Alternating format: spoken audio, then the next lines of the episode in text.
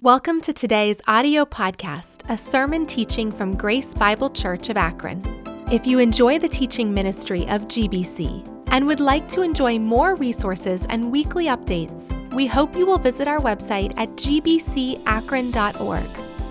Please take a moment to let us know how this ministry is impacting your life by emailing us at info at gbcakron.org. That's I-N-F-O at gbcakron.org. Also, if you would like to support Grace Bible Church, you may do so by visiting gbcakron.org forward slash giving. Thank you for listening and enjoy the podcast.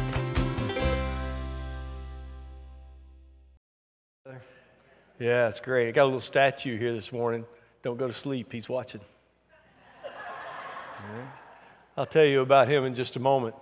But, um, you know, in our world, one of the greatest challenges of life is figuring out who you are, figuring out our identity. Who are we supposed to be? You know, a lot of times we focus on what we're supposed to do, but identity is about who we're supposed to be. And figuring that out is a challenge for a lot of people. How we see ourselves affects everything in life, including our connection to God. How, how we see ourselves impacts our ability to relate to God. Not His ability to relate to us, but our ability to relate to Him. And that's why figuring out our identity is so important. It starts early in life trying to figure out who we are, and uh, a lot of times, uh, hopefully, people figure it out uh, during their school age years, uh, but sometimes it takes longer for some folks. And sometimes it's not until adulthood, or do they really kind of figure out who, who am I? Who am I? You know, and here in our neck of the woods, kids are getting ready to go back to school, and a lot of things they'll do at school are things that will shape or help them determine their identity. Not just what they do, but, but who they are and who they become. So, how do we, how do, we do this? How do we find our identity in a world uh, that has all kinds of suggestions for what our identity should be? And how do we do this when there's an enemy, Satan, who's constantly, constantly lying to us so that we never know what our real identity is. How do, how do we find out who we are supposed to be in the world? There was a guy named Blaise Pascal. He was a, a French mathematician, a philosopher, who said the only way you're ever going to know yourself is by knowing God through Jesus Christ. That was a scientist that said that. But look at what the Bible says. In Colossians 1:16 it says all things were created by him, that being Christ. And he created everything in heaven and on earth. He created everything that can be seen and everything that can't be seen. Everything was created by him and for him. So, what this verse is telling us is that we did not create ourselves. So, guess what? If we did not create ourselves, we cannot tell ourselves who we're going to be.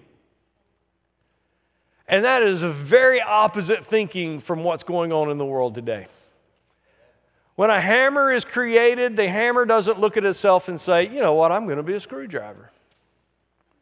When a dog is created, it doesn't go look in the mirror and say, Today I'm going to meow like a cat. No, created things are told what they're going to be, they don't get to choose what they're going to be.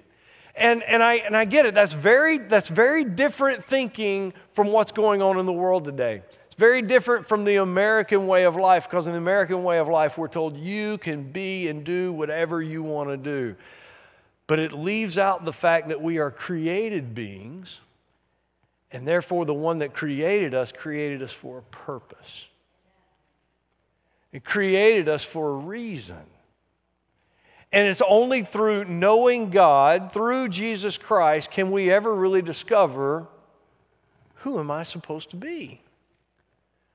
Because He's the one that created us. In the scriptures, the phrase in Christ, in Him, those two phrases, in Christ and in Him, uh, they are used uh, a lot. I don't know, I think the video said like 170 some odd times uh, that those phrases are used. 136 of those times, it is the scriptures telling us who we are in Christ, who we are in Him. The Bible spends a lot of time helping us define, discover, figure out, flesh out who we are in Christ because we can't tell ourselves who we are. So this morning, I want us, to, we don't have time to cover all 136 for those of you that were worried. We're not, we're not going to do all 136 of them. We're only going to look at four of them this morning. Only four. We don't, we don't have time to cover all of them. But I want us to look at four specific things throughout Scripture that tell us who we are in Christ so that we might know our identity.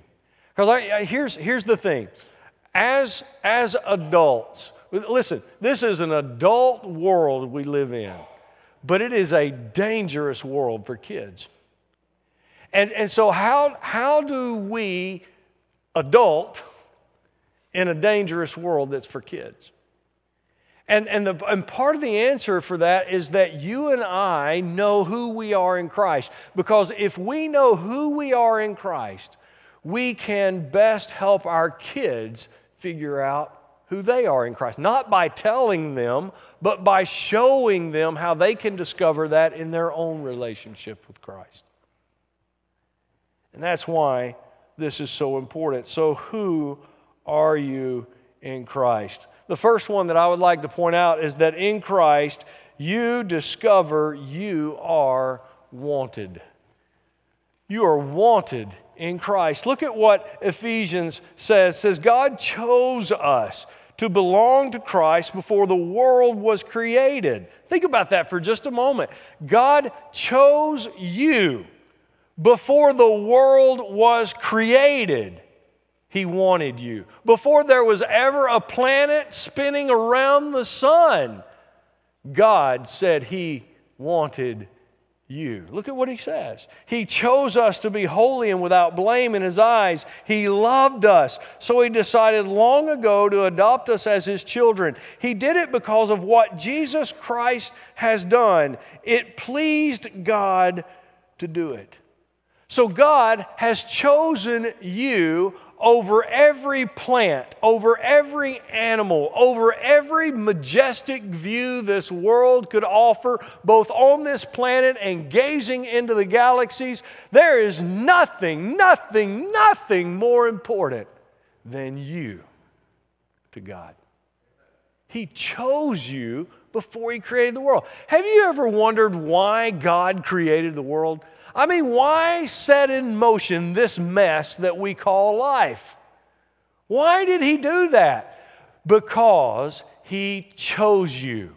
And for you to exist, he had to create a planet for you to live on. Because he chose you. He loves you. He wants you. Every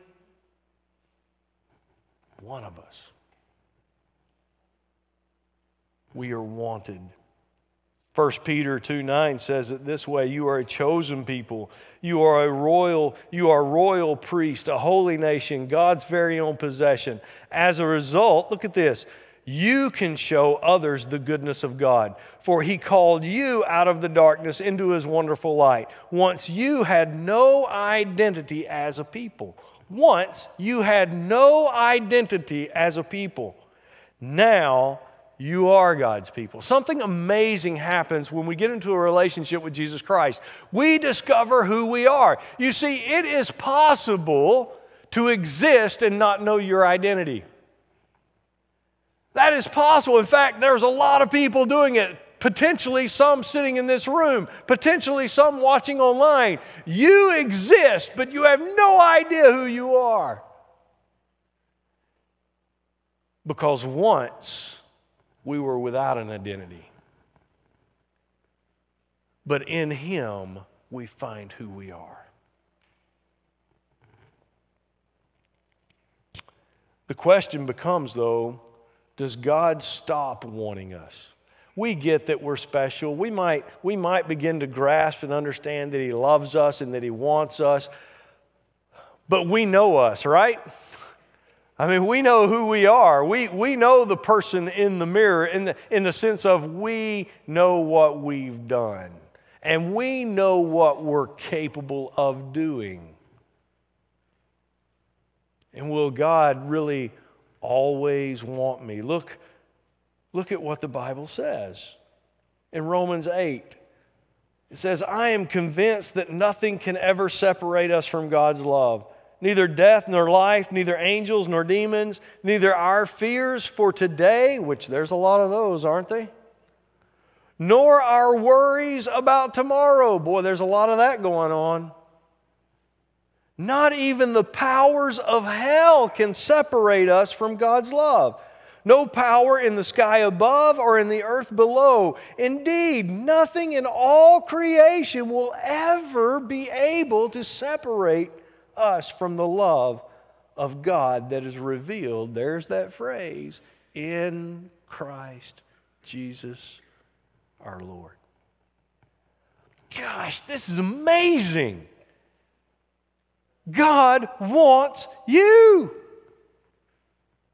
Because He knows that in Him, you and I discover who we are. Why will He never stop loving us? First of all, His love is not based on our performance. Amen, right? Isn't that great?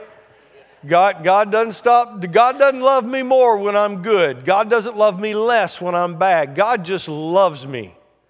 And I can't, I can't make it fluctuate. Say there's a lot of people that live out there thinking, oh, I got to be better for God to love me. Baloney. God loves you all right, right now. Some people out there, they believe, oh, God doesn't love me because I messed up. Baloney. He loves you just as much as He's always loved you. So his love is not based upon our performance. That's why we that's one reason why we will always know that he wants us. Another reason is because his love for us does not change. God God is not fickle. He is consistent. It does not change. Look at what 1 Corinthians 1:30 says, because of what God has done, you belong to Christ Jesus. He, that being Jesus, makes us right with God.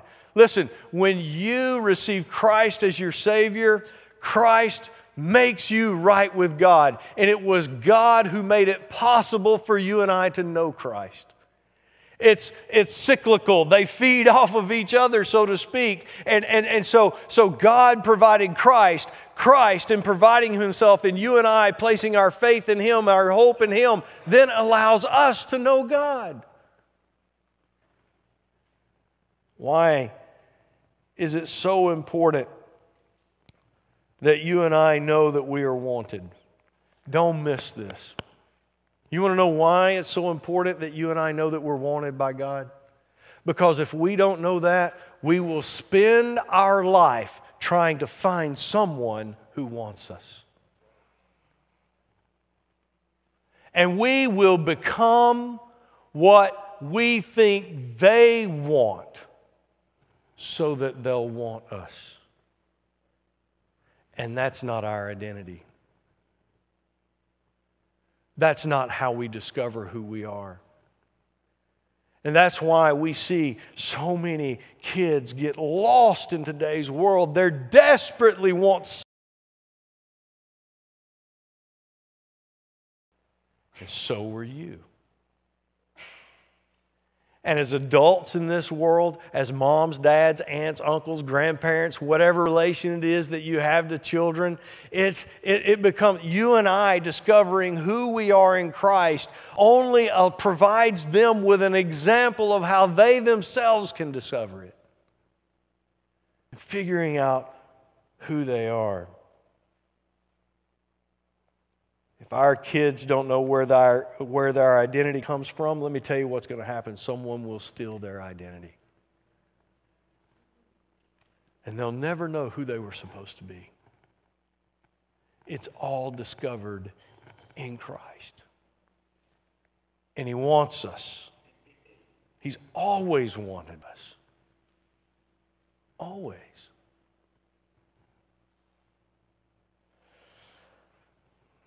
In Christ, the second thing I'd like to point out is that you discover you are valuable. Not only are we wanted in Christ, but we discover that we are valuable in what, again, the Bible says. In Isaiah 43, God says, You are precious in my eyes.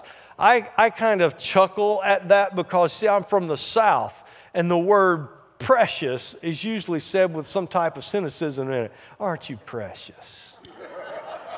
See what I'm saying? And so, and so when I read that in the Bible, that, that's kind of the tape that plays in my mind, but that's not what the Bible means by that word at all. That word precious, it means highly valued, esteemed. Webster's dictionary says it is something of great value extreme worth, high priced. We all, listen to me, we all want to be precious in someone's eyes. I've got good news. You are. You are. You are precious in someone's eyes. In God's eyes, you always have been. You don't have to go looking for it, it already exists. Look at what Genesis tells us it says, Then God said, Let us make mankind in our own image, in our likeness. So God created mankind in his own image. In the image of God, he created them. Male and female, he created them. His own image. So God and humanity share something that the rest of creation do not share. Nothing else in creation has the likeness or the image of God pressed on them like humanity. Humanity can reason, humanity can think, humanity can choose. Humanity doesn't have to be driven by natural desires. We, we have a will that we can enact. And make a choice. That's part of the image of God placed upon us. We live forever. We have a soul, we have a spirit that goes on. In the image of God, you and I have been created. that makes us pretty valuable. That makes us pretty esteemed.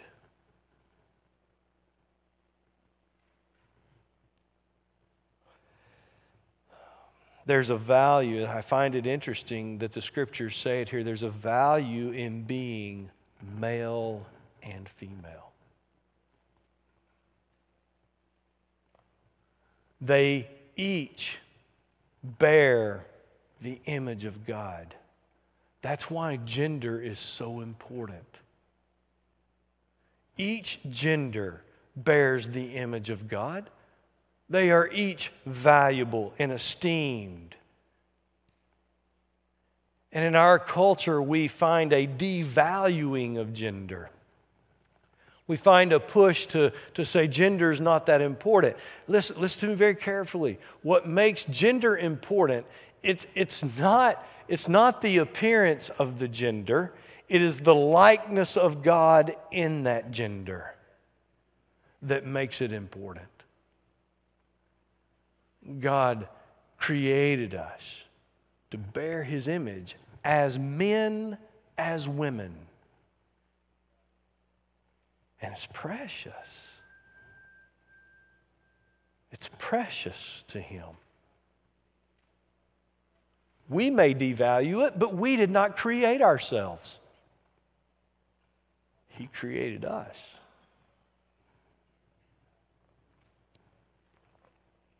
The Bible says that you and I look at 1 Peter, it says, For you know that God paid a ransom to save you from the empty life you inherited from your ancestors. And it was not paid with mere gold or silver, which lose their value. It was the precious blood. There's that word again. The precious blood of Christ, the sinless, spotless Lamb of God. The precious blood of Christ. Priceless, highly valued, esteemed. God said, I'm going to use something precious, the blood of my only son, Jesus, to purchase and ransom something precious, those who bear my image.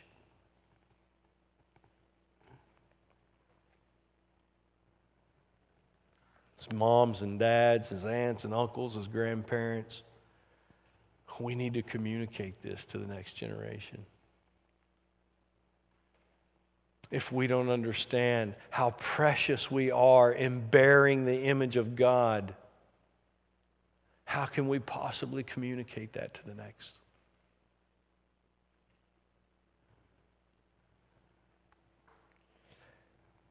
The Bible goes on to say that in Christ you have something to offer the world. See, not only are we wanted, not only are we valuable, we also have something to offer. Ephesians 2:10 says, "For we are God's masterpiece." He has created us anew in Christ Jesus so we can do the good things He planned for us long ago. Can I tell you something? There may be accidental parents, but there are no accidental children. They are all formed under God's watchful care, and each one is a masterpiece. Now, again, in our society, there's a devaluing of life that is happening where we look at people and we say, because of their behavior or because of their age or because of of, of, of, of, their disability or, or, or, or something, we look at them and we say, they're not as important. They're not as special. That's such a lie. Each life is a masterpiece. That word, masterpiece, it means a perfect work of art. That's what it means. I uh, was given this little statue by a friend who went to China. When he came back, he brought me this gift. And he told me something that I've never forgotten when he gave me this. He said, This little Chinese soldier, that this is one of 10,000 in the world. I got it. It's one of 10,000. Now, I don't know if that makes it valuable, but I know it makes it unique. And here's the thing you are the only you. You're it. And all of the humans who came before you and all of the humans who will come after you, you are the only you. You're a masterpiece, a perfect work of art. No one else will have the mixture of DNA and personality and choices and life experiences that you have. No one ever, ever And that's why it's so important that you and I do what we were created to do, that we offer what we were created to offer, because no one else ever will be able to offer it in the way that you would offer it. Is that not amazing? Is that not just, does that not just help us understand just how important we are in knowing who we are?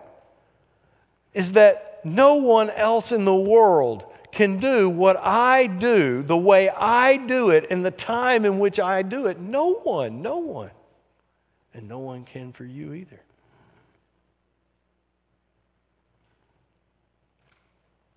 A successful parent helps their kids figure out what they were created to do.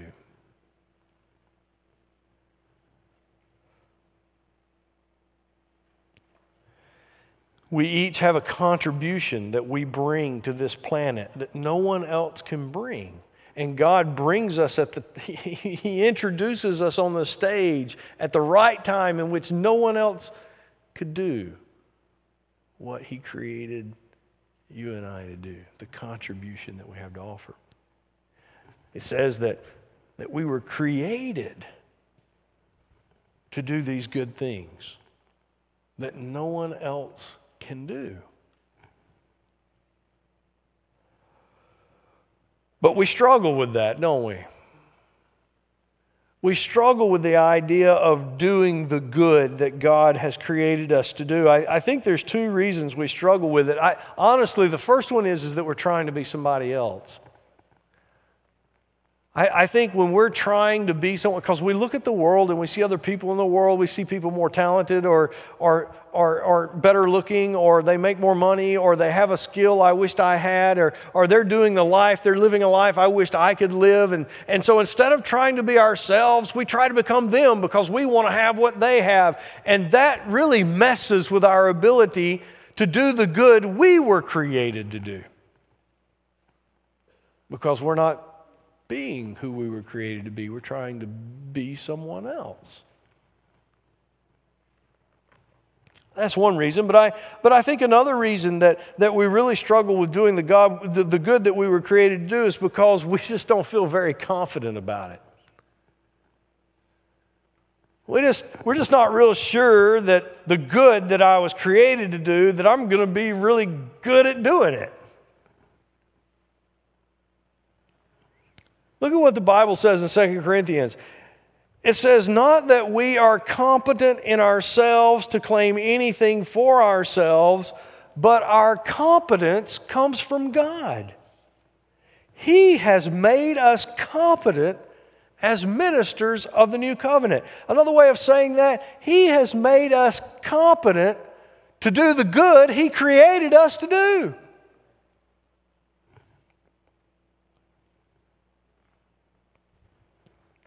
A ceiling fan is wired to move air. But if it's not plugged into the source of power that makes it move, it just sits there. And yet that's what happens to you and I. If we're not, if we're not plugged into the right power source, we're created to do something. We're created for these good things that no one else in the world can do. But if we're not plugged into Christ, we just kind of sit here through life. We're part of the picture, we're part of the household, we're, you know, we look nice hanging on the ceiling, but we're not doing what we were created to do. Our competence to do good. It comes from being plugged into Christ. And, and when, we, when we are walking with Him, we know what we can do. Not, not from ourselves, from our own strength, but because of, of what He can do through us. We had dinner a couple of weeks ago with some dear people here. Here, many of you know them. The, uh, they, did. They used to do Jesus said ministries, at, and and they, they don't do it anymore. The Hey Dudes. If you don't know Hey Dudes, you need to have dinner with the Hey Dudes. If you if you want if you want to feel good, go have dinner with the Hey Dudes. And let them just tell you about how God used them in their life. And, and it's just amazing what, what they did. And how did they do You keep asking them, how did you do that? And, they, and the response is, I don't know, God just did it. Why? Because their competence was not coming from themselves, it was coming through their relationship with Christ. And you know what? There are people all the time who are asked to do things and they say, Oh, I can't do that. I can't, oh, I can't do that. I can't live in faith like that. I, ooh, I can't go to that part of the world. Ooh, I can't talk to that person about that. Ooh, I can't serve in that way. Ooh, I just can't do that. Let me tell you something. If you're relying on yourself, you're absolutely right. You can't do it. You can't do it. Because our confidence and our competence does not come from ourselves. It comes from being plugged into Christ. You see, for our kids to understand this, we must model it for them. Here's the thing that we're doing that was not, I don't know that it's helping. We keep telling our kids that their competence is going to come from their education. Now, listen, there's nothing wrong with having a good education, it has its proper place. But an education will not tell a kid what they were created to do. Only their creator can tell them that. But you see what? If, if, if, if we are adults in this world and we're not operating that way and we don't understand that and we can't think that, we're just telling them the best thing we know to say go get a good education. Boy, your life's going to stink without an education. I know a lot of people with an education who has a stinky life. Because an education can't tell you what you were created to do. God uses an education to help you do what you were created to do. Don't get them out of order. The fourth thing I'd like to point out is that in Christ we are totally forgiven. Romans 8 1 says it this way Therefore, there is now no condemnation for those who are in Christ Jesus. No condemnation. That means no longer guilty. That's what that means. And here's what's amazing about it there's no fine print. You've ever signed a contract to something, you get to the end of the contract, and there's all this little fine print, all this little stuff. It's like, why didn't they print that the same size they printed everything else? Because they don't really want you to read that. I want you to read the fine print. It's like when you watch a commercial and the commercial's making all these grand statements about what their product can do. But, but if you notice across the bottom of the screen, there's all these little bitty words that just kind of flash up. That's the fine print. I am so thankful that when we get to the end of the Bible, I mean, go there. If you have your Bible, go to the very, go to the very back page. Guess what? There's no fine print. There's nothing there that says, okay, but now if this is your case, or if you do it this way, or if that.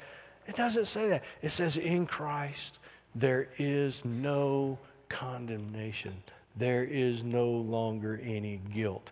And what keeps many people from figuring out who they are in Christ is the guilt of the things they did without Christ. And in Christ, there is no guilt. There is no guilt. That doesn't mean you're free to go do it again. No, you don't want to ever do it again. But you're, fr- you're set free from the guilt of what happened. And that's in Christ. Isaiah 43 says it this way God says, I am the one who wipes out your lawless acts. I do it because of who I am. I will not remember your sins anymore. Wow. That's what happens in Christ. Ephesians 1 7, it says it this way He is so rich in kindness and grace that He purchased our freedom with the blood of His Son and forgave our sins. There is no longer any condemnation. As we think about our kids, as we think about ourselves in this world and figuring out who we are, the vast majority of us, and the vast majority of the kids that we know, growing up in what we would call traditional homes or a traditional setting, or at least with one parent. But as we go through this series, we're going to challenge you to think about a group of kids that maybe you don't normally think about. Kids who don't grow up with their parents. Kids who many times grow up in the system. We call them foster kids. And imagine a child growing up in a stable home with both parent or a parent or a loving home or a safe home, a secure home. And imagine the struggles those children have discovering their identity. Now, then, go to a child who's being moved around. And imagine the struggle that must be going on within their hearts and in their minds as they try to figure out who am I? Why am I here? If there is a God, why did He create me?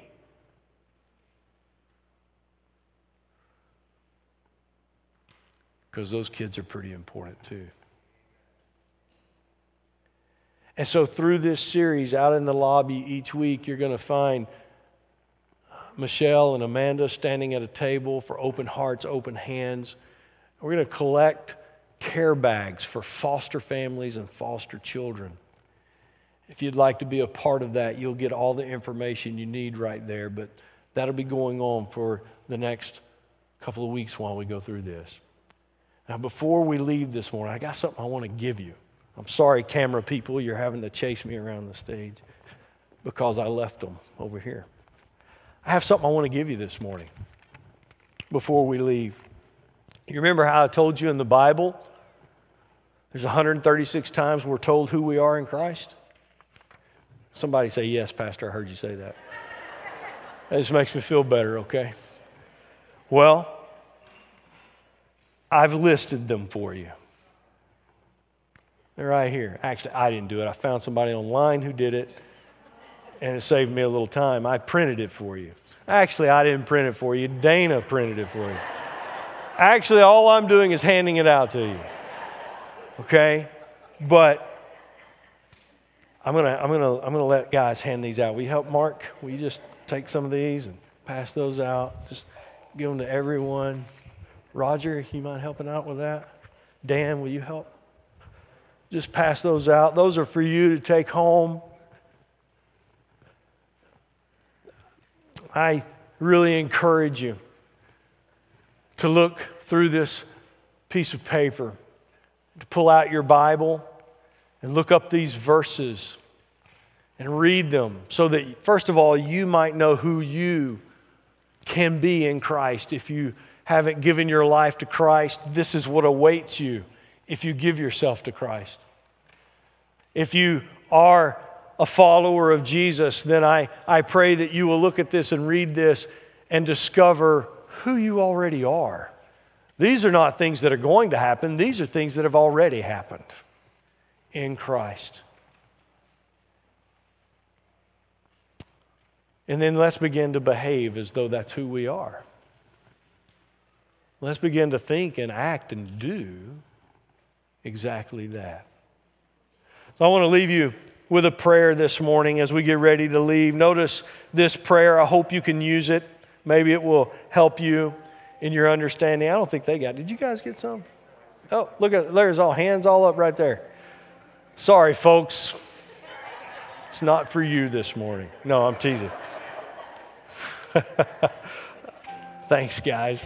While they're, while they're continuing to hand those out, let's look at this prayer together. It says, Father, Teach me to know who I am or who I can be in Christ.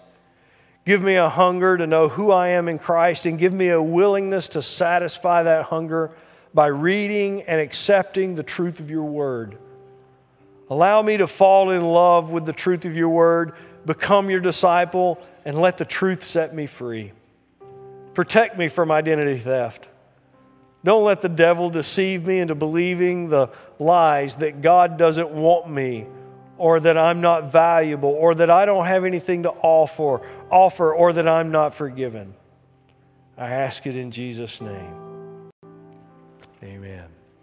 Listen, if you'd like to know more about what it means to be in Christ, the best way, seriously, pull out your smartphone, text the word connect to 330 400 2869. And that starts a line of communication. We'd love to be able to continue to share with you the truths of God's Word. Thank you for being here this morning. God bless you. Have a great Sunday. I'll see you in a few weeks.